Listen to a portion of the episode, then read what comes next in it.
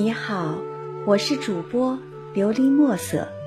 今天你过得好吗？每天我都会用一段声音陪着你，请你与我一起享受今天的故事。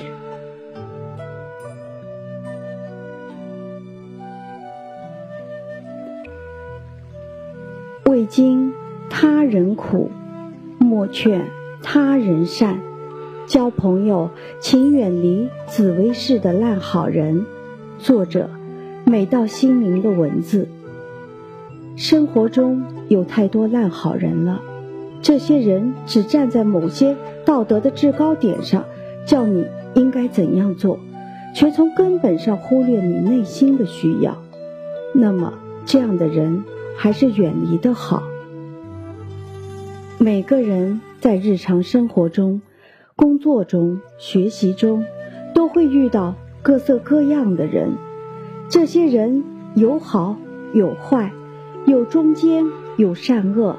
他们一个个在有意无意中走进了我们的人生。可是有一种人却很难从具体上去评判他或他究竟是不是坏人，但一定算不上真正的好人。这种人就是所谓的烂好人。平时我们常说的烂好人，是指那种对人有求必应，不管对与错都去做的人。其实还有一种烂好人，就是指两个人之间的关系很好，好像什么都可以互相帮忙倾诉，但其中一方总是习惯把自己的事。当成天大的事，而把朋友的事看得微不足道。这种人往往也是令人最反感、最想远离的。最近大致重温了十八年前由马伊琍、古巨基、黄磊、秦岚等明星主演的《还珠格格》第三部《天上人间》。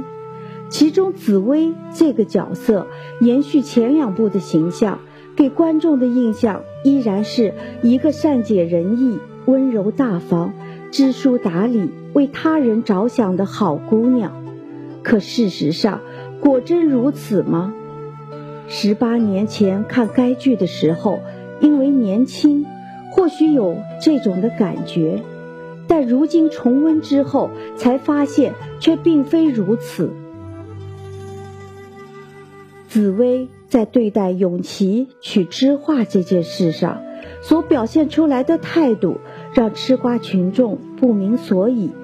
细细分析，你便会发现，紫薇并不是观众所看到的那个善解人意、以己度人、一心想要护着好姐妹的人设。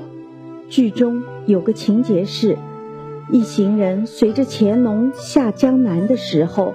老佛爷看中了一位叫知画的姑娘，想把她许配给永琪。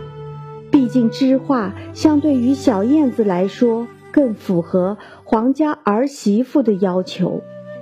永琪自然是不愿意的，因为在他心里只有小燕子一个人。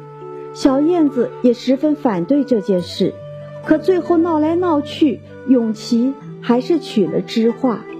虽然这里面有很多因素都是不可避免的，例如个人的力量无法跟皇权力量相抗衡，但是某些人在其中起到推波助澜的作用也是不可忽视的。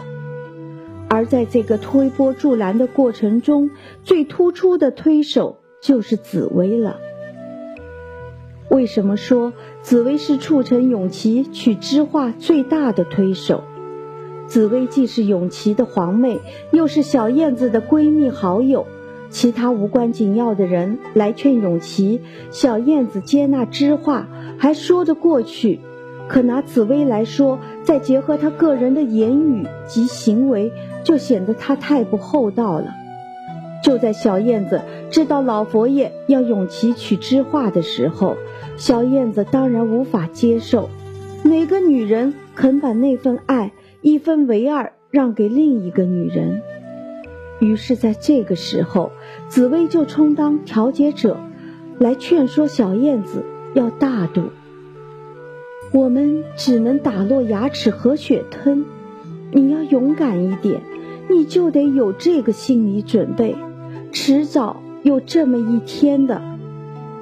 紫薇说这些话的时候，眼睛里看似无奈，却在话语上对小燕子进行步步紧逼，没有一点宽慰，反而企图说服小燕子认清事实，不要再降下去。真是事不关己，高高挂起。紫薇能这样做，是因为取知画的是永琪，而不是尔康。于是他便拿出一大套道理来劝说别人要大度。事情不是落在他头上，他当然可以云淡风轻地说出这样的话。若是老佛爷要求的是尔康取知画，恐怕他就难以说出那些话来。针不扎到肉，是不会知道痛的。只有当事人才能深刻地感受到那种失去爱人、与人共侍一夫的痛苦。旁观者也不过是表面的着急，再加上内心的同情罢了。看似苦口婆心劝你的人。非但体会不到你的难过，甚至不知道你经历了什么，却偏想替你选择。不得不说，劝别人认命的人是最残忍的人。这还算了，等到永琪娶了知画之后，当得知永琪没在成亲当晚跟知画圆房，紫薇。不但没有从内心对永琪的行为感到折服，而是一副生气的模样。他质问永琪说：“永琪呀，我真是服了你！你跟知画结婚的那天晚上，我还以为你们已经成其好事了。如果我站在知画的立场上，我就有点代他悲哀了。所以我觉得你有点残忍。什么叫残忍？试问？”难道这样的事对小燕子来说就不残忍了吗？紫薇站在道德的制高点上，指责永琪，迫别人做一些压根儿不想做的事，忽略一对相爱的人的感受，在大谈该或不该，好或不好，实在让人难以理解。设想要是让紫薇自己来接受这类的事。她肯定百般不愿，诸多道理，这是一种典型的自私。比如当初他自己中刀，以为自己活不了了，他把金锁交给了尔康。后来他逃过一劫，看到金锁对这件事上了心，紫薇便在一个恰当的时机，快速答应柳青想娶金锁的要求，摆脱了这个感情危机。比如知道尔康曾经和晴儿在山上共度了一夜，看雪，看月亮，吟诗作画。紫薇知道后大发脾气，哭着向尔康要个说法。两个人大吵了一架之后，这事才算翻篇。再比如后来出现的穆莎公主，她更是千里奔缅甸，非要把尔康带回来。跟他继续一生一世一双人的相守下去，桩桩件件都正面侧面的说明紫薇是一个无法跟其他女人分享自己爱人的女人，在他的眼里，这份爱是不应该被分割的，是不应该被共享的。要是有这样的女人出现，他就会千方百计维护，甚至抢回来。一个女人这样去做，固然无可厚非，毕竟人人都有追求独一无二的权利。可紫薇偏偏双标，别人怎样都没关系，自己怎样都不行。利己主义、私心更是艳于言表，己所不欲，勿施于人这样的道理，他却忘得一干二净。有这样的一段话。来形容紫薇这样的人最恰当不过。现在人和人之间的矛盾，主要来源于有那么一拨人，惯于用圣人的标准要求别人，用俗人的标准要求自己。其实紫薇发生这样的变化是有原因的，那就是在他看来，小燕子本就不受长辈的喜欢，已经逐渐失宠。过去之所以跟小燕子能成为好姐妹，是因为共同经历的事情实在太多，感情也就慢慢加深起来。但是小燕子经常闯祸，连累她受苦受难。紫薇的内心其实很反感。事实上，按照紫薇的择友标准，她比较喜欢跟知画这样的人做朋友，因为知画跟她的性情相投，爱好相近，在一天天的接触中，产生了相惜相连的感情。交紫薇这样的朋友，在一定程度上来说是很危险的，因为。他时刻在权量利弊，太清楚得失，太明白远近。他给小燕子的友谊是不靠谱的，仿佛随时可以让一个更优秀、更适合的人代替小燕子。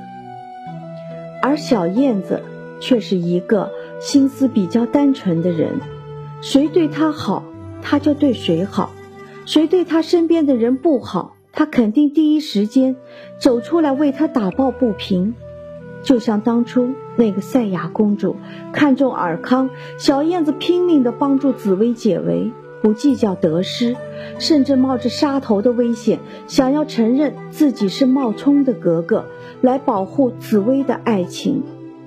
两个人对待友情的态度根本不是一个性质，一个。只计较眼前得失，不愿意设身处地的为朋友着想和考虑；一个毫无私心的付出，甘愿为朋友赴汤蹈火。朋友之间不对等的感情不要也罢，就连剧中的晴儿都为小燕子打抱不平的对紫薇说：“那你就让小燕子不存在嘛，你的眼里只有知画，没有小燕子。”这才是真正的朋友，看得到小燕子的悲伤，明白小燕子的感受，不会为任何外来的力量而改变对朋友的真心，总比紫薇式的烂好人要强上好多倍。有很多话说起来好听，听起来好意，但对当事人不但起不到任何作用，反而徒添压力与痛苦。这样的话。不如不说更好。未经他人苦，莫劝他人善。这世界上千千万万的事，形形色色的人，不发生在自己身上，不遇到那样的人，真的不要随便去劝人家大度。那是因为你没有经历过，不用你承受后果，自然你就没有所谓的发言权和话事权。生活是自己的，人生的路还要靠自己走。远离身边的烂好人，也许你会活得更自由、更轻松。听完今天的故事，希望能够帮助到你，给你点小小的启发。祝你今晚做个好梦。愿你心想事成，平安喜乐。我是主播琉璃墨色。